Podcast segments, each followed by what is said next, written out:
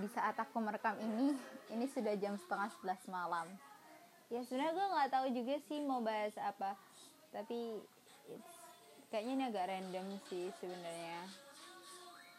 Jadi itu mungkin mungkin kebanyakan kalian pasti dong follow Rachel kayaknya.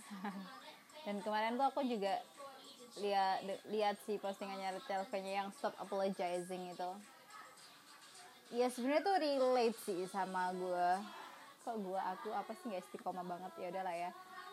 Jadi ya aku dulu kayak semacam ngerasa apa ya mikir gitu nggak sih? Kita suka mikiran gitu nggak sih? Kayak tiba-tiba eh aku tadi nyakitin perasaannya dia nggak ya? Eh aku tadi bikin tersinggung dia nggak ya? Nah sebenarnya tuh sadar nggak sadar ya kita tuh pasti kok saling bikin tersinggung orang-orang yang ada di sekitar kita. Coba deh sekarang ya uh, tanya ke diri kalian sendiri. Ya uh, kalian pernah nggak uh, ngerasa tersinggung? Pasti pernah dong. Terus kalian pernah nggak nyinggung perasaan orang lain?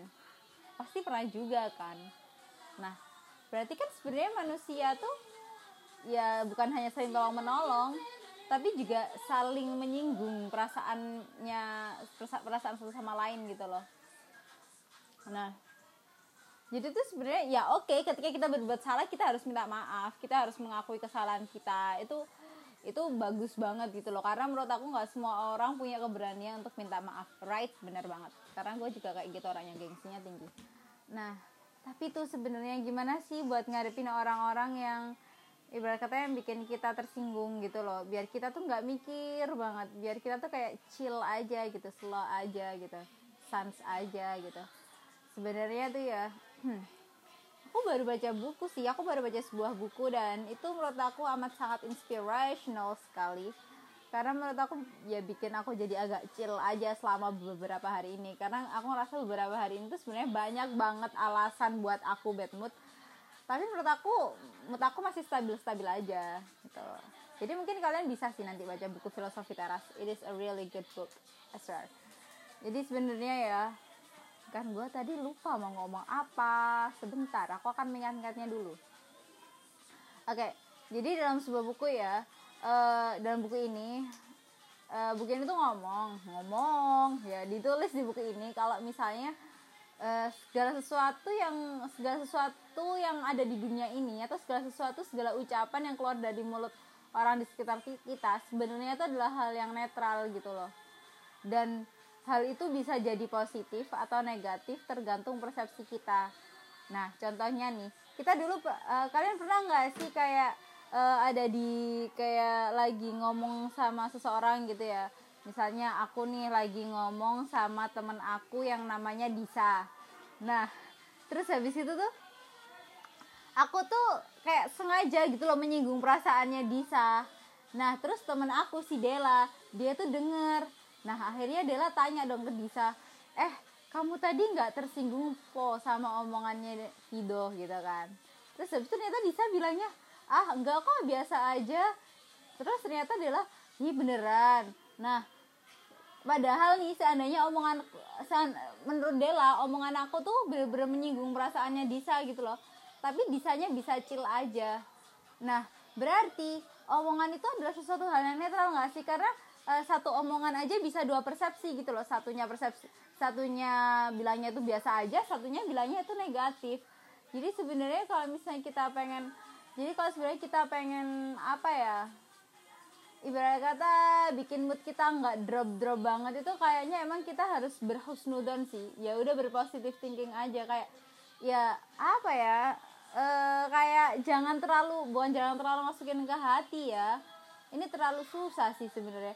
Karena ya seperti aku bilang tadi sih omongan setiap orang itu sifatnya netral tergantung sama persepsi yang tergantung persepsi orang yang menerima omongan itu.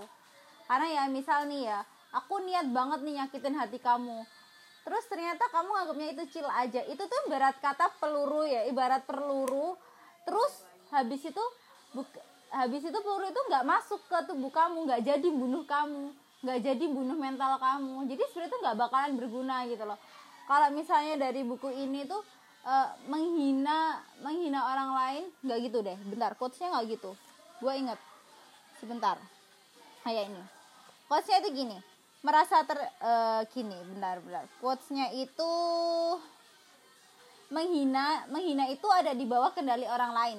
Tapi merasa terhina ada di bawah kendali kita sendiri.